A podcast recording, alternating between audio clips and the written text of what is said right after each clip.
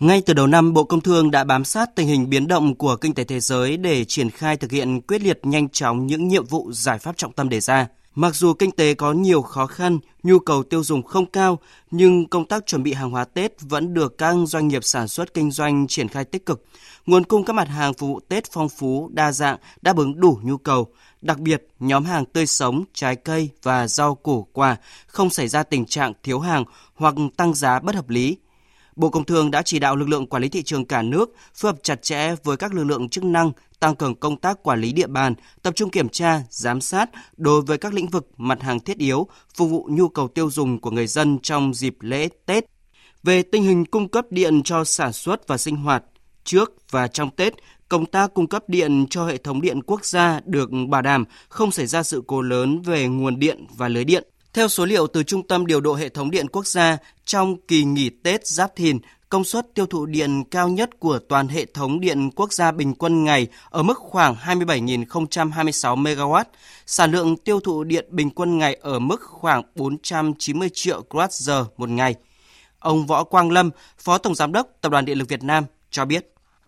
Trong ờ, 10 ngày Tết vừa qua cho đến ngày 14 tháng 2 thì ờ, điện thương phẩm của chúng ta là tăng trưởng khoảng hơn 10%. Và trong đó thì có hai ngày là ngày 29 Tết và ngày 4 Tết thì chúng ta đã tăng trưởng là 12% so với ờ, Tết năm ngoái. Đây là một số tăng trưởng rất là lớn so với cái tình vừa qua. Ở trong giai đoạn tháng 1 vừa qua thì tập đoàn cũng đã phối hợp rất tốt với các cái sở công thương, sở nông nghiệp phát triển nông thôn các tỉnh thực hiện lấy nước đổ ải vụ đông xuân đợt 1 thực hiện rất là tốt cái kế hoạch mà Bộ Nông nghiệp và Bộ Công Thương đã đặt ra.